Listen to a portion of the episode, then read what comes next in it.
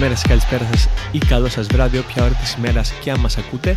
Είμαι ο Πάνος Κωστόπουλος Και είμαι ο Θωμάς Κατσικαρέλης. και ακούτε το Your Football Narratives, ένα εβδομαδιαίο podcast με ποδοσφαιρικά αφιερώματα για τους ρομαντικά περίεργους λάτρεις της μπάλας. Στο σημερινό ποδοσφαιρικό αφιέρωμα για τους ε, ρομαντικά περίεργους λάτρες της μπάλας, αποφασίσαμε να καταπιαστούμε με ένα θέμα, κατά τη γνώμη μας, βαθύτατα ποδοσφαιρικό, ε, αλλά και αντιποδοσφαιρικό με τον ε, δικό του τρόπο. Ε, θέλουμε να αναφερθούμε μ, σε ένα ποδοσφαιρικό ερωτηματικό έγκλημα, βαθιά λέξη το έγκλημα, αλλά προχωρώντας την κουβέντα θα καταλάβετε γιατί το λέμε αυτό. Ε, μ, γιατί με κάποιο τρόπο, τον οποίο δεν θυμάμαι καν αυτή τη στιγμή, καταλήξα, η προσοχή μας εφιστήθηκε στους ε, μ, ε, επιθετικούς, μια αγαπημένη θέση ε, στο ποδόσφαιρο για εμάς, αλλά και για όλους τους ε, πραγματικά ποδοσφαιρόφιλους, ε, απλούς ποδοσφαιρόφιλους, οι οποίοι θέλουν να βλέπουν ομορφιά, τέχνη, φινέτσα, αμπαλοσύνη και γκολ. Αυτό είναι το βασικό. Έχουμε ήδη ξα... ξανακαταπιαστεί λίγο με αυτό το θέμα σε προηγούμενα θέματα, όπως με τον ε, Μωράτη, τον ε, πρόεδρο Παδό, με προηγούμενους προπονητές, προηγούμενους παίχτες και το θέμα αυτό είναι ο επιθετικός. Η επιθετική λοιπόν είναι μια θέση η οποία πάντα ιντρίγκαρε και ιντριγκάρει τους οπαδούς, αλλά κυρίως ιντρίγκαρε και ιντριγκάρει τους προέδρους.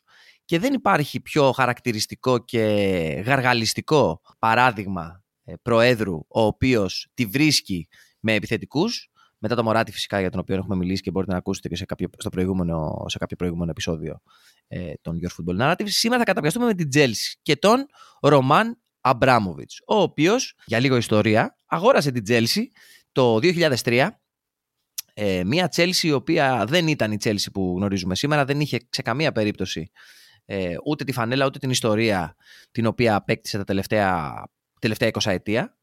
Ε, Παρ' όλα αυτά δεν ήταν μια μικρή ομάδα και ε, ήταν όμως επαρκώς μικρή ώστε να μπορέσει να την αγοράσει ένας ολιγάρχης όπως ο Ρωμάν Αμπράμοβιτς και να την πλάσει καθ' εικόνα και καθ' ομοίωσή του. Και το βασικό πράγμα που έκανε ένας ε, λεφτάς πρόεδρος όπως έχουμε κα- ξαναπεί είναι να αγοράζει ποδοσφαιριστές γενικά αλλά και ειδικά επιθετικούς. Δηλαδή έχουμε μπροστά όταν πήγε στην ομάδα τον Τζιανφράνκο Τζόλα και τον Τζίμι Φλόιντ Χάσελμπαϊνκ. Δεν τους λες και μέτριους επιθετικούς. Δεν τους λες και τελευταίους. Ειδικά για την Τσέλσι ήταν δύο παίχτες οι οποίοι αφήσανε την ιστορία τους τα χρόνια που αγωνίστηκαν εκεί. Παρ' όλα αυτά, μπαίνει μέσα και θα ξεκινήσω από την πρώτη χρονιά και θα καταλάβετε γιατί ε, το κάνουμε αυτό. Και αγοράζει τον Ερνάν Κρέσπο το 2000, τη σεζόν 2003-2004 και τον Άντριαν Μούτου. Πλέον ξέρουμε την καριέρα αυτών των δύο ποδοσφαιριστών. Τότε όμως ε, ο Άντριαν Μούτου ήταν ένας φερέλπης νεαρός και πολύ ελπιδοφόρος επιθετικός, ε, ερχόμενος από τη Ρουμανία μέσω Ιταλίας.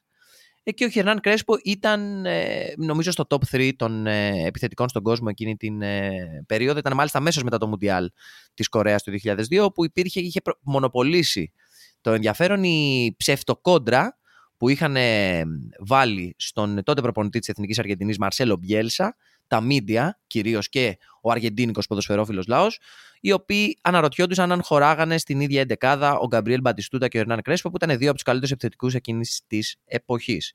Ε, spoiler alert, δεν χωράγανε. Αλλά μετά από το Μουντιάλ του 2002, λοιπόν, ο Ερνάν Κρέσπο αποφασίζει να αφήσει την αγαπημένη του Ιταλία, στην οποία έχει γράψει χιλιόμετρα και είναι το πρώτο πραγματικά μεγάλο όνομα επιθετικού, ο οποίος μετακομίζει στην Τσέλσι. Και νομίζω ότι εκεί ξεκινάει ε, μια, μια ωραία ιστορία όμως. Μια, δηλαδή μια, μια 20 ετία με πολύ ωραία ονόματα, πολύ ωραίες και μεγάλες εμφατικές αποτυχίες μεταγραφικές, αλλά και επιτυχίες. Λιγότερες αλλά πιο τζιτζιλιάρικες. Δεν ξέρω ποια η, η ανάμνησή σου τι σου λέει για αυτή την περίοδο. Έχει χαρακτηριστεί η Chelsea ως νεκροταφείο επιθετικών, βαρύ, αλλά άμα πάρεις τα ονόματα ένα-ένα και εξετάσεις το potential αυτών των παιχτών, την κλάση αυτών των παιχτών, α, των επιθετικών που έπαιρνε ο Αμπράμοβιτς και, πω, και τι κάνανε πριν την Chelsea και τι κάνανε μετά την Chelsea και τι κάνανε κατά τη διάρκεια της καριέρας τους στην Chelsea δεν είναι μακριά από την πραγματικότητα. Έχουν μιλήσει για την κατάρα του νούμερο 9 από μεταγραφές σαν τον Φερνάντο Τόρες, σαν τον Άλβαρο Μωράτα και πολλούς ακόμα. Θέλεις να Πώς θα το κάνουμε με αυτή τη λίστα επιθετικών που έχουμε βγάλει, Θες να, να, να την πάρουμε όλους και να, απλά να ξεκινήσουμε να πούμε όλα τα ονόματα και μετά να ξεκινήσουμε να αναλύουμε γιατί πιστεύουμε ότι η Chelsea έθαψε τους επιθετικούς της γιατί είναι διαφορετικό αυτό που έκανε ο Μωράτη και είναι διαφορετικό αυτό που έκανε ο Μπράμπιτς. Δεν μιλάμε για έναν πρόεδρο οπαδό εδώ, μιλάμε για έναν πρόεδρο ο οποίος, έναν Ρώσο πρόεδρο ο οποίος πήγε στην Premier League και θέλησε να πάρει το πρωτάθλημα by storm που λέμε στο χωριό μου και να διαλύσει τις υπόλοιπες ομάδες, να σπάσει το δίπολο Arsenal Manchester United και να γίνει αυτός ο πρώτος άντρας της ε, Premier και γι' αυτό τάσκαγε και τάσκαγε σε επιθετικούς. Δεν είναι καπρίτσιο νομίζω να παίρνεις επιθετικό γιατί όλοι μας γουστάρουμε επιθετικούς. Δεν, δεν, δεν γουστάρουμε δεξιά back. Δεν, σίγουρα δεν είναι καπρίτσιο. Βασικά ανέφερε τη φανέλα με το νούμερο 9 και το μυαλό μου πήγε κατευθείαν στο στράτο Τζόρτζογλου οπότε ήθελα να το αναφέρω γιατί μια μεγάλη ταινία, μια ποδοσφαιρική ταινία, μια ταινία η οποία μιλάει για τη δύναμη του ανδρός ε, και του ενός μπροστά στις δυσκολίες και, στη... και σε ανυπέρβλητα εμπόδια. Κλείνοντας λοιπόν αυτή την παρένθεση για το Στράτο Τζορτζογλου, ε, σε ευχαριστώ που μου το έφερες στο μυαλό. Ε, κοίτα, δεν, θα, δεν έχει κανένα νόημα να το πάρουμε χρονολογικά το, το μεταγραφικό τις μεταγραφικές επιλογές της Chelsea στους επιθετικούς. Ε, Παρ' όλα αυτά, κάποια ονόματα αξίζει να αναφέρει, γιατί μιλάμε για μια 20 ετία ουσιαστικά, στην οποία σε διάφορα σημεία συνεπήρξαν σε αυτή την ομάδα, όχι απαραίτητα όλοι μεταξύ τους, αλλά να αναφέρουμε μερικά ονόματα ενδεικτικά. ήδη τον Ερνάν Κρέσπο και τον Άντριαν Μούτου.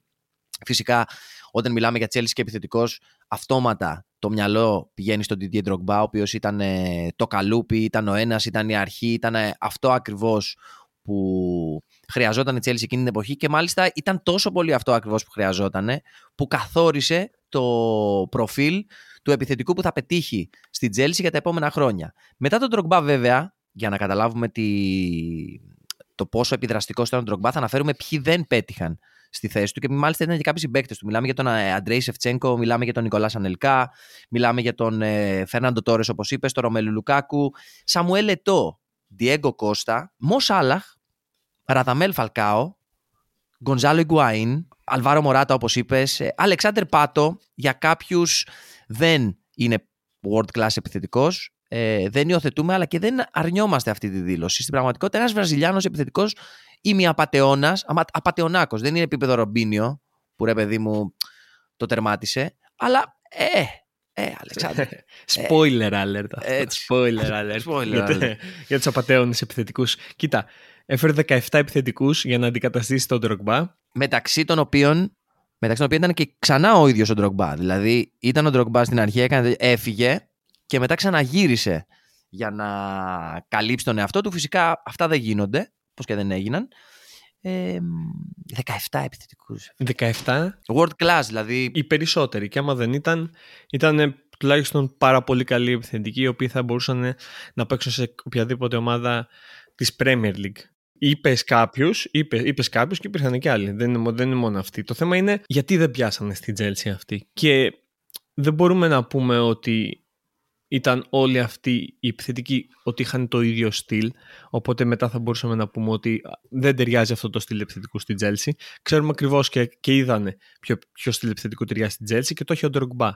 Από το 2004 μέχρι το 2012 έμεινε 8 χρόνια, 8 χρόνια στην Chelsea στην πρώτη του α, θητεία. Ε, μόνο δύο χρονιές δεν έπαιξε σχεδόν όλα τα παιχνίδια λόγω τραυματισμών, αλλά μόνο οι τραυματισμοί τον αφήσαν έξω. Ίσως είναι και αυτός ένας λόγος για τον οποίο δεν μπορούσαν να πιάσουν οι άλλοι επιθετικοί, γιατί βρήκε η Chelsea κάτι τόσο τέλειο και μετά ό,τι άλλο υπήρχε κατά τη διάρκεια αυτή ή μετά ή πριν συγκρινόταν με τον Drogba και έχανε σε αυτή τη σύγκριση. Βέβαια, δεν ξέρω, είναι ο Drogba σε ταλέντο καλύτερος από τον Σεφτσέγκο ή από τον Κρέσπο ε, ή από τον πολύ καλό Τόρες.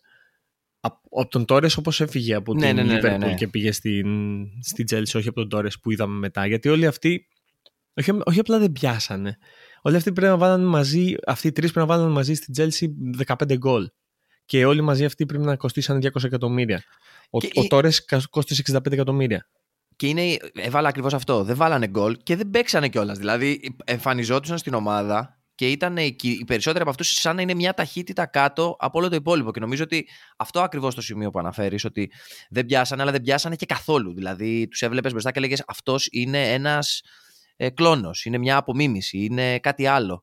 Ξέρω εγώ, είναι από εκείνους εκεί που βάζουν τους ψεύτικους ε, που μοιάζουν με τους ηθοποιούς και τους βάζουν να πηγαίνουν σε δεξιώσεις για να κάνουν τους γνωστούς ε, ηθοποιούς. Κάτι τέτοιο.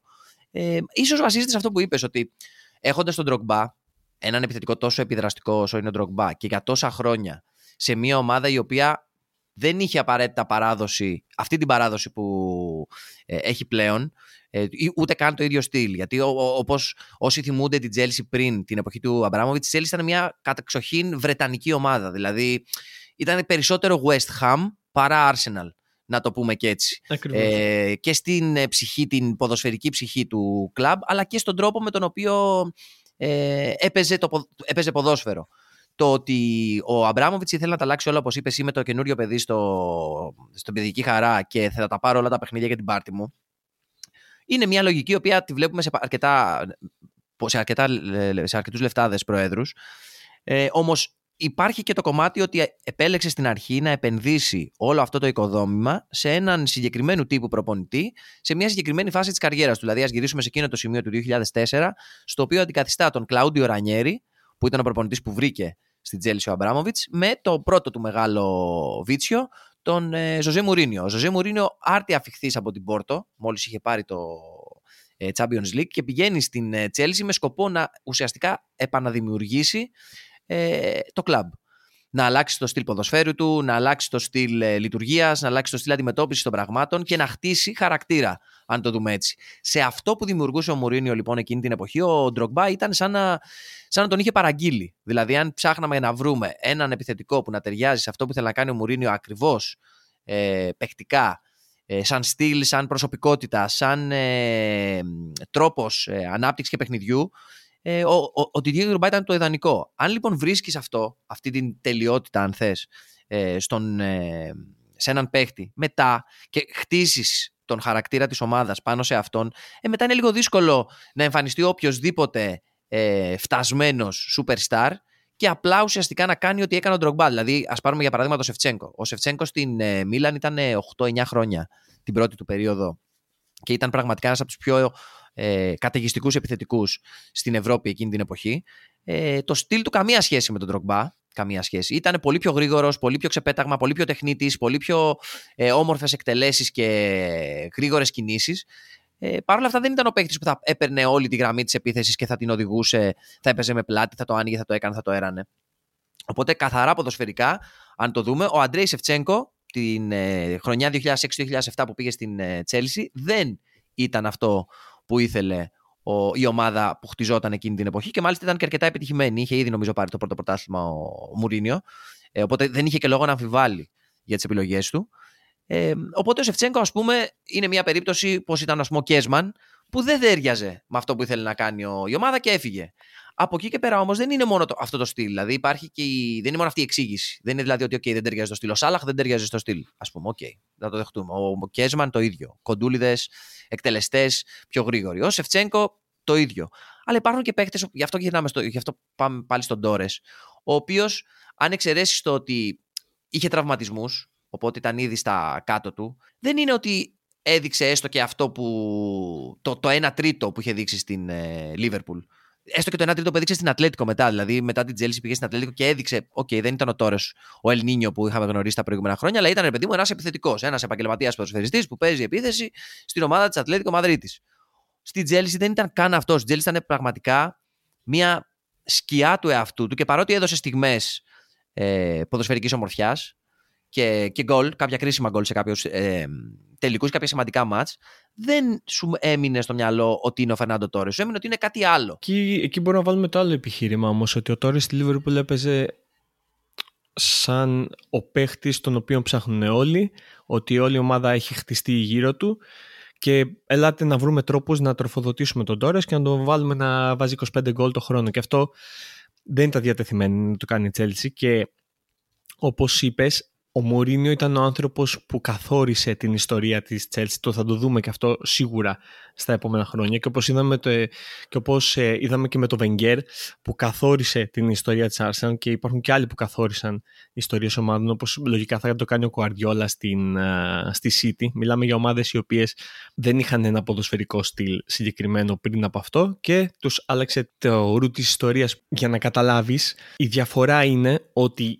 ο Σεφτσέγκο πήγε στην Τσέλσι και ο Μουρίνιο δεν τον έβαζε και όχι μόνο δεν τον έβαζε, είχαν κόντρα και όχι μόνο είχαν κόντρα, βγήκε και είπε ότι ο Σεφτσέγκο έχει συνηθίσει στη Μίλαν να είναι ο πρίγκιπας, αλλά εδώ τελειώσαν αυτά. Εδώ δεν θα είναι ο πρίγκιπας. Και εκεί, ε, και εκεί έδειξε ουσιαστικά τι θα γινόταν και στη συνέχεια με τους επιθετικούς, γιατί ο Ντρογμπά δεν ήταν ποτέ ο επιθετικός για τον οποίο έπαιζε έπαιζε όλη η ομάδα. Ήταν ο επιθετικός, ο οποίος έπαιζε αυτός και έφτιαχνε όλη την ομάδα γύρω του. Ο Τόρες χρειαζόταν όλη την ομάδα να παίζει, να παίζει γύρω του. Ήταν, δεν γινόταν αλλιώς. Ήταν αυτός, ήταν αυτός ο τύπος παίχτη. Ή να παίζει μάλλον έναν δίπλα, αλλά αυτό δεν νομίζω ότι γινόταν.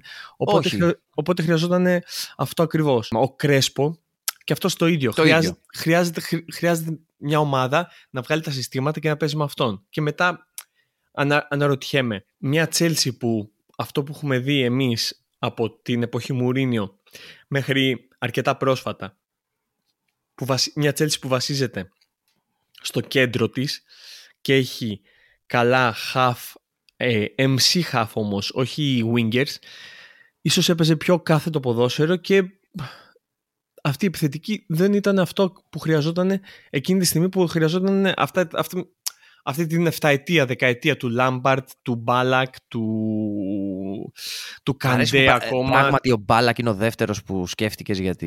Δηλαδή από όλους τους μέσους λες ο Μπάλακ. Αυτός μου ήρθε. ναι, ναι, ναι, όχι. Και, και εμένα είναι, είναι πολύ ψηλότερα. Δηλαδή...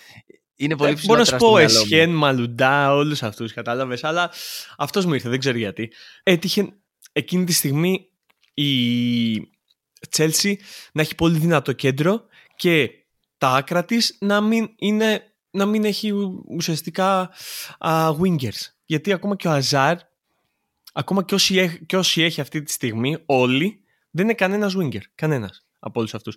Οπότε δεν, υπά, δεν υπάρχουν κάποιοι που να μπορούν να βγάλουν την μπάλα ε, με σέντρες και να βρουν τον επιθετικό στο, μέσα στην περιοχή που κάποιοι, πολλοί από αυτούς τους επιθετικούς χρειαζόταν αυτό, including το Ρωμέλ Λουκάκου, ο οποίος είναι ένα μεγάλο ερωτηματικό γιατί δεν έχει πιάσει ποτέ στη Chelsea. Μπορεί να πιάσει τώρα, αλλά δεν ξέρω, στις δύο θητείες του τις προηγούμενες δεν έπιασε και είναι αξιοπερίεργο ότι ένας παίχτης τον οποίο πόνταρε τόσο πολύ η Chelsea, ένας παίχτης τον οποίο θα μπορούσε να χτίσει γύρω του η Chelsea όπως έκανε η Everton, όπως έκανε και η Inter και επιβραβεύτηκαν και δεν, δεν, δεν θέλησαν ουσιαστικά ποτέ να το κάνουν αυτό.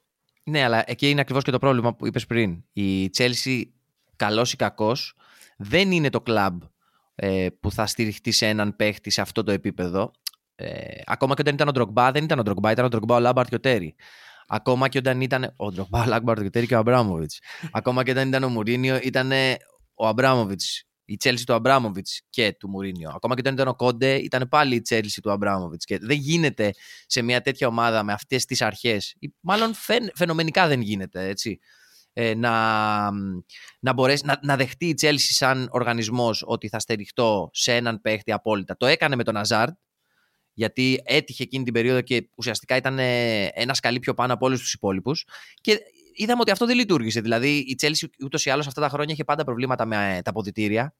Ουσιαστικά από την αρχή της ε, θητείας του Αμπράμοβιτς δημιουργήθηκε αυτό το πρόβλημα. Γι' αυτό γέλασα με τον Μπάλακ. Γιατί και ο Μπάλακ και ο Σεφτσέγκο στην, ε, στη, στα βιβλία της Chelsea έχουν γραφτεί ως τσάτσι ρουφιάνι ε, του Προέδρου. Δηλαδή είναι από τις περιπτώσεις παιχτών οι οποίοι προσλήφθηκαν με σαφές. Ε, τουλάχιστον έτσι λένε οι κακές γλώσσες εποχής, προσλήφθηκαν με σαφή εντολή να είναι τα αυτιά και τα μάτια του Ρωμάν Αμπράμοβιτ στα αποδητήρια. Κάτι το οποίο εκ των πραγμάτων δεν βοηθάει στο να πιάσουν για αρχή.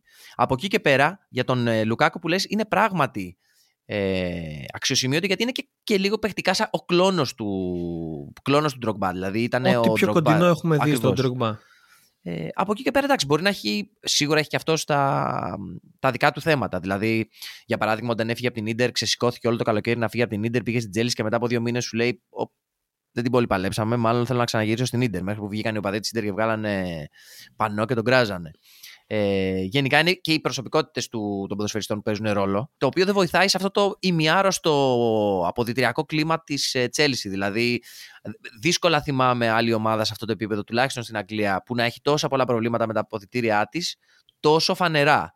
Δηλαδή, σίγουρα ούτε η United, ούτε η Liverpool, ούτε η City, ούτε η Arsenal είχαν τα πιο ήσυχα αποδητήρια στον κόσμο. Παρ' όλα αυτά, τόσα θέματα. Δηλαδή, προσπαθώ να θυμηθώ ιστορίες και μου έρχονται κατευθείαν όταν εκείνη η φυσιοθεραπεύτρια είχε τσακωθεί με το, με το, με το Μουρίνιο και ήταν φίλοι με τις γυναίκες των ποδοσφαιριστών και κάναν το Μουρίνιο στην άκρη.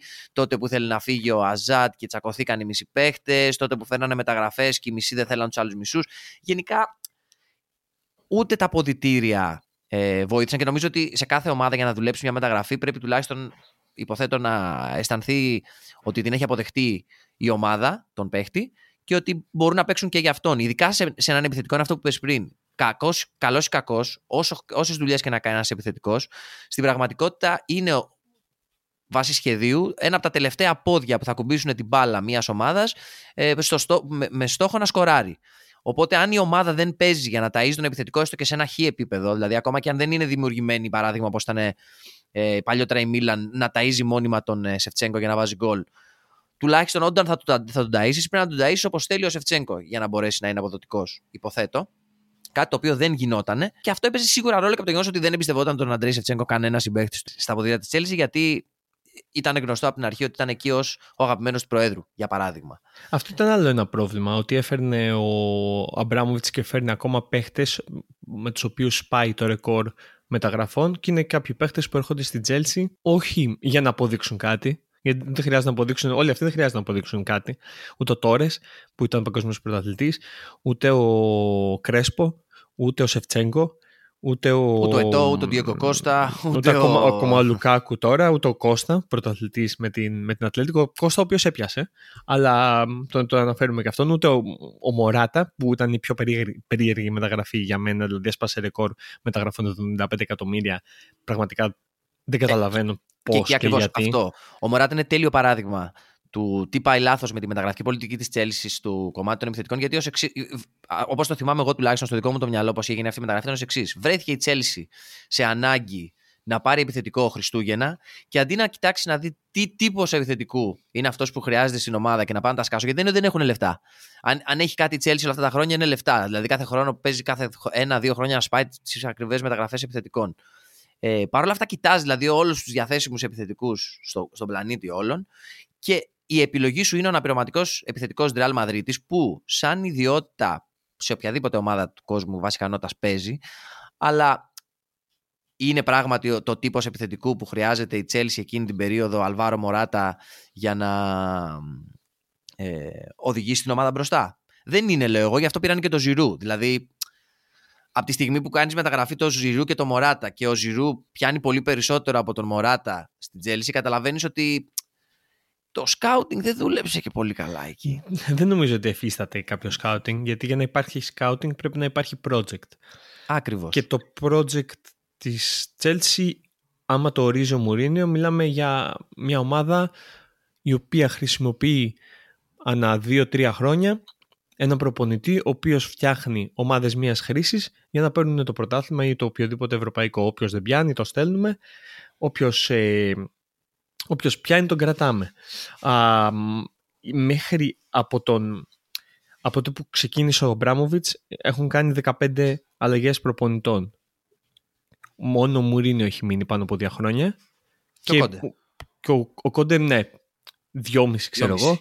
Ο Κόντε και ο Μουρίνιο είναι οι μόνοι που πιάσαν. Ακριβώς όμως επειδή είχαν ποδοσφαιρικά το στυλ τους μπορεί φαινομενικά να μην μοιάζει απόλυτα, αλλά ταιριάζει πάρα πολύ ε, Α. Η προσωπικότητά τους ταιριάζει πάρα πολύ. Είναι και οι δύο ανταγωνιστικοί, είναι και οι δύο βασίζονται στη, στην ένταση και, στην, ε, και στο τσίγκλιμα. αν θες, και οι δύο προπονητές. Δηλαδή είναι πολύ ε, δημόσιοι και οι δύο βγαίνουν με τους δημοσιογράφους, τσακώνονται συνέχεια, τσακώνονται με τους παίχτες τους, τσακώνονται γενικά, γιατί υπάρχει και αυτή η γραμμή στο ποδόσφαιρο ότι μέσα από τον τζακωμό και την ένταση βγαίνει η πραγματική και σκληρή προσωπικότητα των παιχτών δουλεύει σε κάποιο σημείο, αλλά είναι αυτό που είπες. Δεν είναι long term λύση, δεν είναι μακροπρόθεσμη λύση, γιατί στην πραγματικότητα βασίζεται στην ένταση και στο, στο χαρακτήρα που θα βγάλει η ομάδα σε ένα συγκεκριμένο σημείο μιας χρήσης, όπως είπες πολύ σωστά, αλλά δεν είναι κάτι το οποίο μπορείς να χτίσεις σε βάθος χρόνου, γι' αυτό και αυτό φαίνεται και από την πορεία τους. Δηλαδή και οι δύο είναι προπονητές διετίας, τριετίας, τετραετίας το πολύ, και μετά πρέπει ή να φύγουν αυτοί ή να αλλάξει τελείως η ομάδα. Δεν ε, γίνεται κάτι άλλο.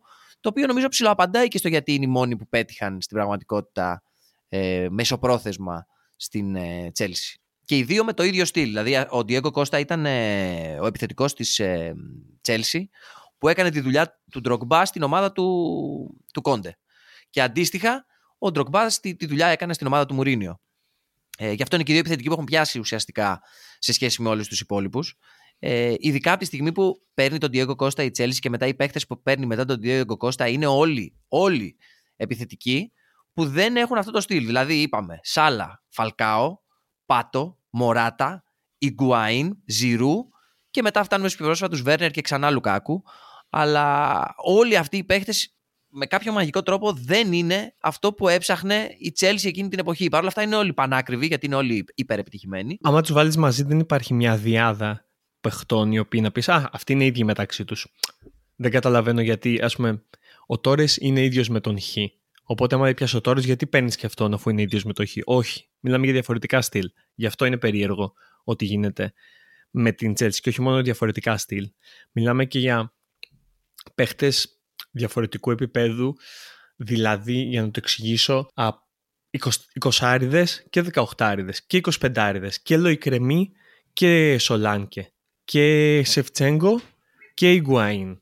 Και δηλαδή, αναλυτικά και Στάριτ και Τόρε. Μέσα σε ναι, έξι μήνες, ξέρω εγώ. Παίχτε τελείως διαφορετικούς. Και μιλάμε για μια ακαδημία η οποία είναι αυτή τη στιγμή καλύτερη στην Αγγλία, όχι επειδή ε, έχουν την, όχι επειδή έχουν τη φιλοσοφία της Ακαδημίας όπως για παράδειγμα η Μπαρσελόνα να πούμε ή η United και η United αλλά επειδή έχουν τα λεφτά και τα σκάνε στην Ακαδημία και πολύ καλά κάνουν και έχουν βγάλει πάρα πολλούς, πάρα πολλούς παίχτες Απλά δεν τους βγάζουν για, για, τους, για την ίδια ομάδα. Τους βγάζουν και τους θέλουν από εδώ και από εκεί. Οπότε έχουν χαθεί πάρα πολλά ταλέντα. Αλλά όταν έχεις μια ομάδα χωρίς project, με, με το μόνο σκεπτικό να είναι να πάρουμε το Champions League τώρα, τώρα, τώρα, τώρα, ή να πάρουμε την Premier League τώρα, τώρα, τώρα, τώρα, άντε, άντε, του χρόνου, σου δίνω μέχρι του χρόνου, αλλά μ, το βλέπουμε. Δηλαδή αυτή τη στιγμή ο Τούχελ έχει πάρει τα πάντα εκτός από την Premier League. Δεν θα πάρει την Premier League μάλλον α, φέτος, οπότε μάλλον δεν θα πάρει το Champions League. Άμα δεν πάρει το Champions League και δεν πάρει και την Premier League, εγώ πιστεύω θα φύγει ο Τούχελ. Θα τον διώξει γιατί θα σου πει. Εγώ ήθελα την Premier League τώρα γιατί πήρα το Champions League πέρσι, οπότε τώρα θέλω την Premier League έτσι για να αλλάξουμε, για να κάνουμε κάτι διαφορετικό.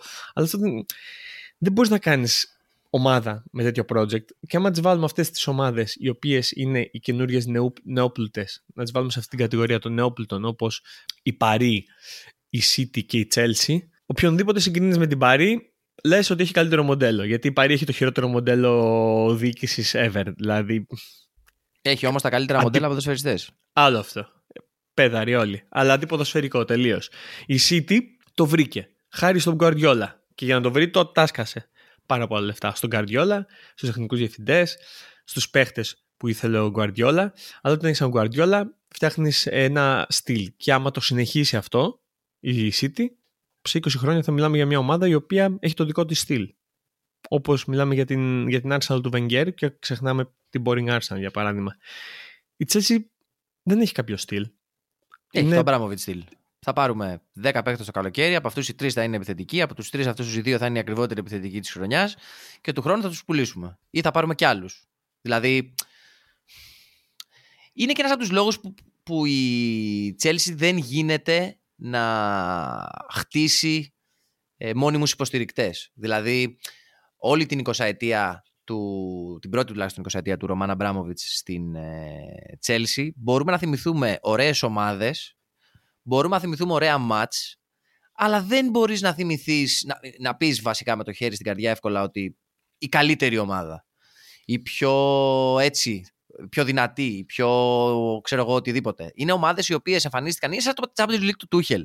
Δηλαδή, ε, ε, κοιτά, βασικά και τα δύο Champions League της Chelsea. Άμα κοιτάξει εκείνες τις χρονιές που πήρε η Chelsea στο Champions League, ε, τι άλλες ομάδες παίξανε και πώς το πήρε. Δεν λέω ότι το πήρε άδικα σε καμία περίπτωση, αλλά βάσει ποδοσφαίρου και οι δύο αυτές ομάδες πήγανε για διάλυση, αν όχι την επόμενη, τη μεθεπόμενη σεζόν. Δηλαδή, ε, δεν πρόκειται η ίδια ομάδα που πήρε τη Chelsea στο Champions League με τον Tuchel να ξαναπάρει Champions League έτσι όπως είναι. Τουλάχιστον κατά τη γνώμη μου. Δεν το πιστεύω. Γιατί ακόμα και το ένα που πήρε ήταν περισσότερο λόγω συγκυριών παρά λόγω του ότι ήταν χτισμένη η ομάδα να το κάνει. Μιλάμε για μια ομάδα σκέψου που και στις δύο περιπτώσεις η Chelsea πήρε Champions League αλλάζοντας προπονητή μεσούση της χρονιάς. Κάτι το οποίο σημαίνει ότι είτε δεν πάει καλά το project που έχει ξεκινήσει στην αρχή της χρονιάς ή ε, θέλεις αυτό που λέμε το επωνομαζόμενο ηλεκτροσόκ ε, όταν μιλάμε για αυτό το επίπεδο, δεν είναι ηλεκτροσόκ. Δεν είναι ότι ε, παίζεις, ξέρω εγώ, είναι ο Λεβαδιακός ή η Καβάλα ή η Βέρεια και πρέπει οι παίχτες που να συνέλθουν ξέρω, στα τελευταία τρία μάτς για να πάρουν τους κρίσιμους βαθμούς. Δεν είναι καν. Να βγεις στην τετράδα, να, να μην πέσεις. Τώρα μιλάμε ότι πήγε και πήρε το Champions League.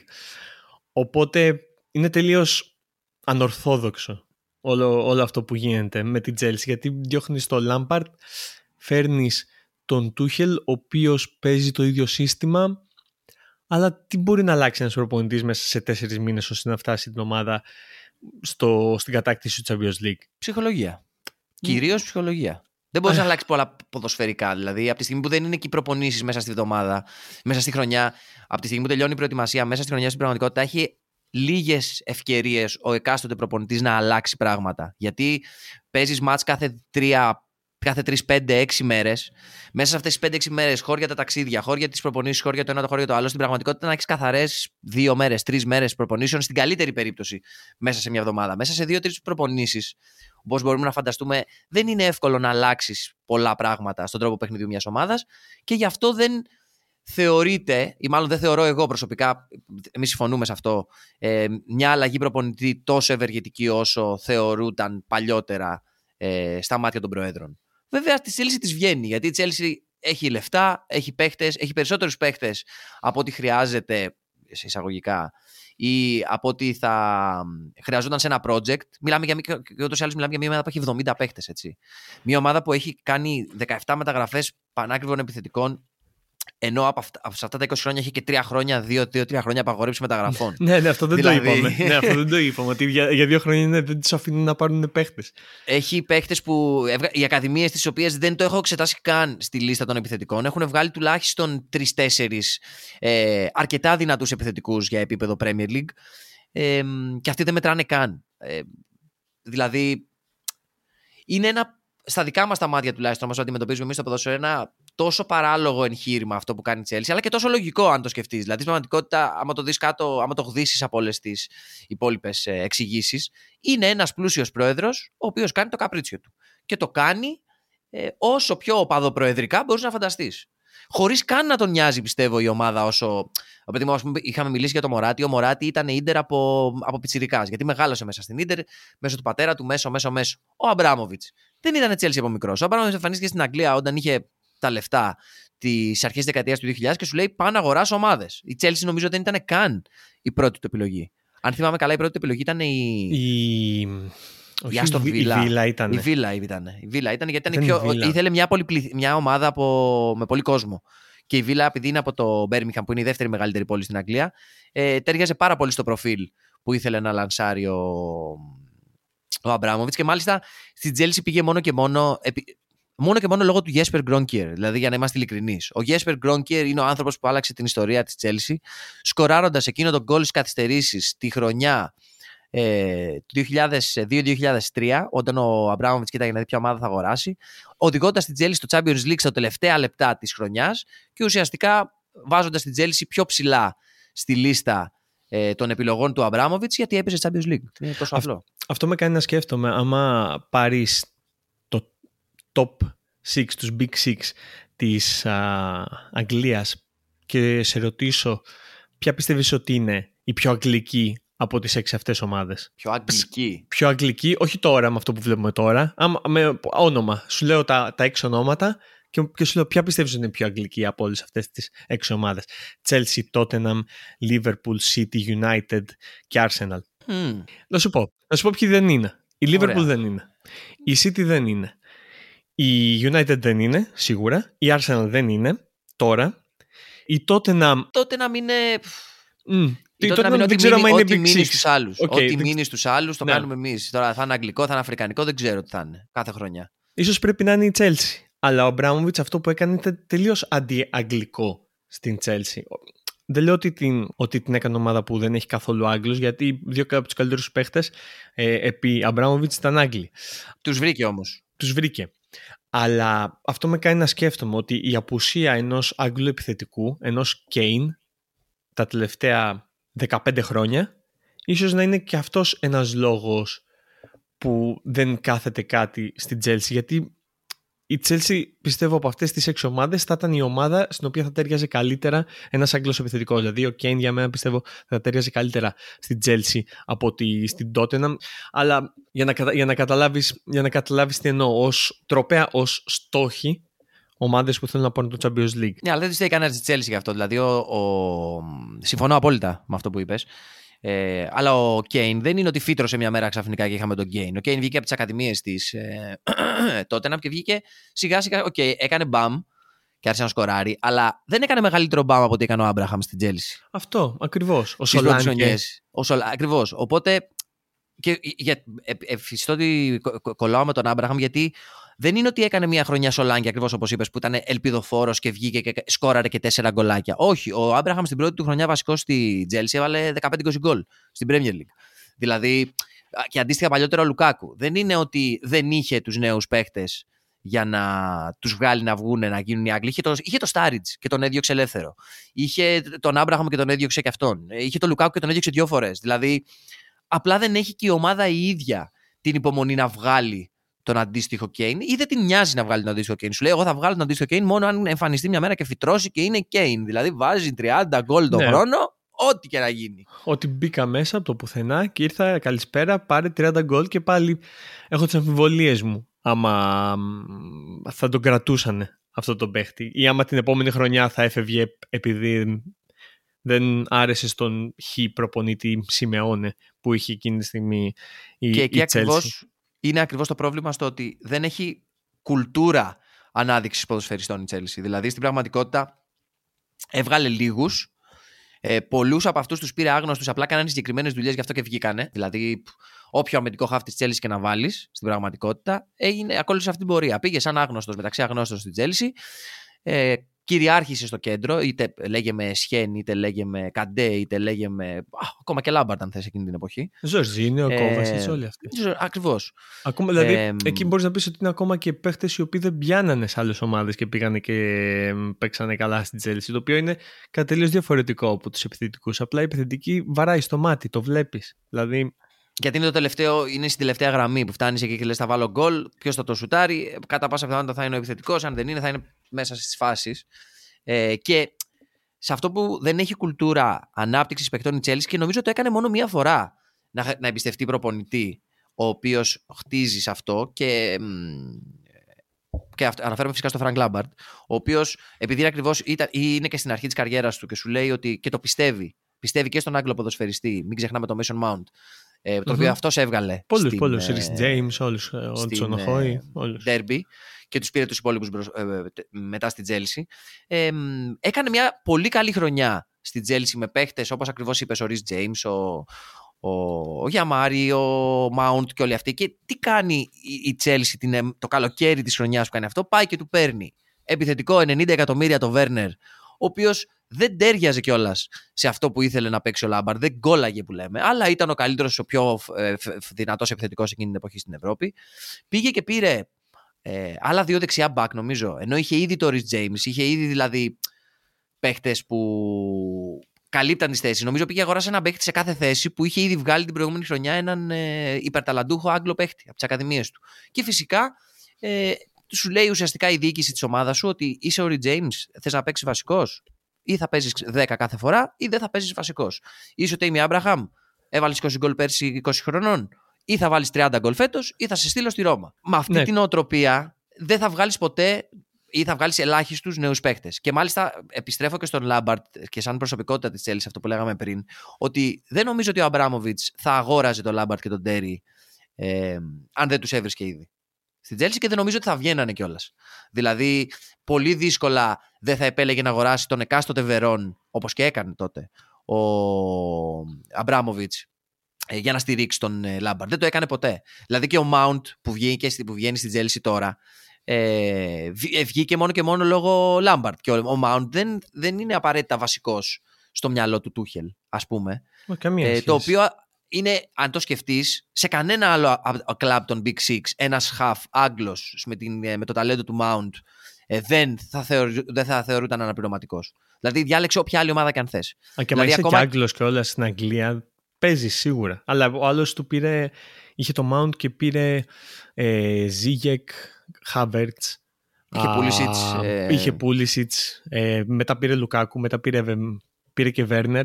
Και για τρεις θέσεις ουσιαστικά έχει 8 παίχτες. Οπότε... Και μην ξεχνάμε ότι είχε ήδη τους άλλους που είπες. Έτσι. Δηλαδή έχει βγάλει τον, τον Χάτσον Όντοϊ, ο οποίος είναι από τα uh-huh. μεγαλύτερα ταλέντα Άγγλων. Και έχει το μέσο Mount, έχει το Ρο Μπάρκλεϊ. Δηλαδή είναι, είναι και λίγο cult η Chelsea. Πάντα είχε Άγγλους. Δηλαδή σε αυτό μπορούμε να συμφωνήσουμε. Αλλά δεν είναι ότι απαραίτητα και τους εμπιστευόταν. Αν ναι, βγουν, βγήκαν. Ίσως να χρειάζονταν να, να έχει τους καλύτερους Άγγλους. Αλλά δεν ξέρω, δεν το βλέπω. Δηλαδή δεν μπορούμε να καταλάβουμε ποια είναι η ρίζα αυτού του προβλήματος, ενώ υποθέτουμε ότι είναι αυτοί οι δύο-τρει λόγοι που είπαμε σε όλο, αυτό το επεισόδιο. Δηλαδή η απουσία project με μία εμπιστοσύνη σε προπονητές, η παρουσία του Τρογμπά, τα πολλά λεφτά που χάλασε ο, ο Αμπράμοβιτς και μία, και μία εμπιστοσύνη στους μικρούς ε, ταλαντούχους παίχτες όπως τα παραδείγματα που αναφέραμε. Άμα πιστεύετε ότι κάνουμε λάθος ή άμα πιστεύετε ότι υπάρχει κάτι διαφορετικό που δεν το σκεφτήκαμε όταν ψάχνουμε να βρούμε ποιο είναι πραγματικά το πρόβλημα με τους επιθετικούς της Τσέλς γιατί είναι ένα πρόβλημα, δηλαδή το έχουν, έχουν πει ότι είναι ακόμα και κατάρα, οπότε υπάρχει ένα πρόβλημα και υπάρχει λόγος για να υπάρχει αυτό το πρόβλημα. Μπορείτε να μας πείτε, μπορείτε να μας στείλετε σε Instagram και Facebook, μπορείτε να μας στείλετε στο site μας yourfootballnarratives.com ε, Σας ευχαριστούμε για την ακρόαση σήμερα. Καλή συνέχεια σε ό,τι κάνετε. Τα λέμε την επόμενη φορά. Ciao ciao.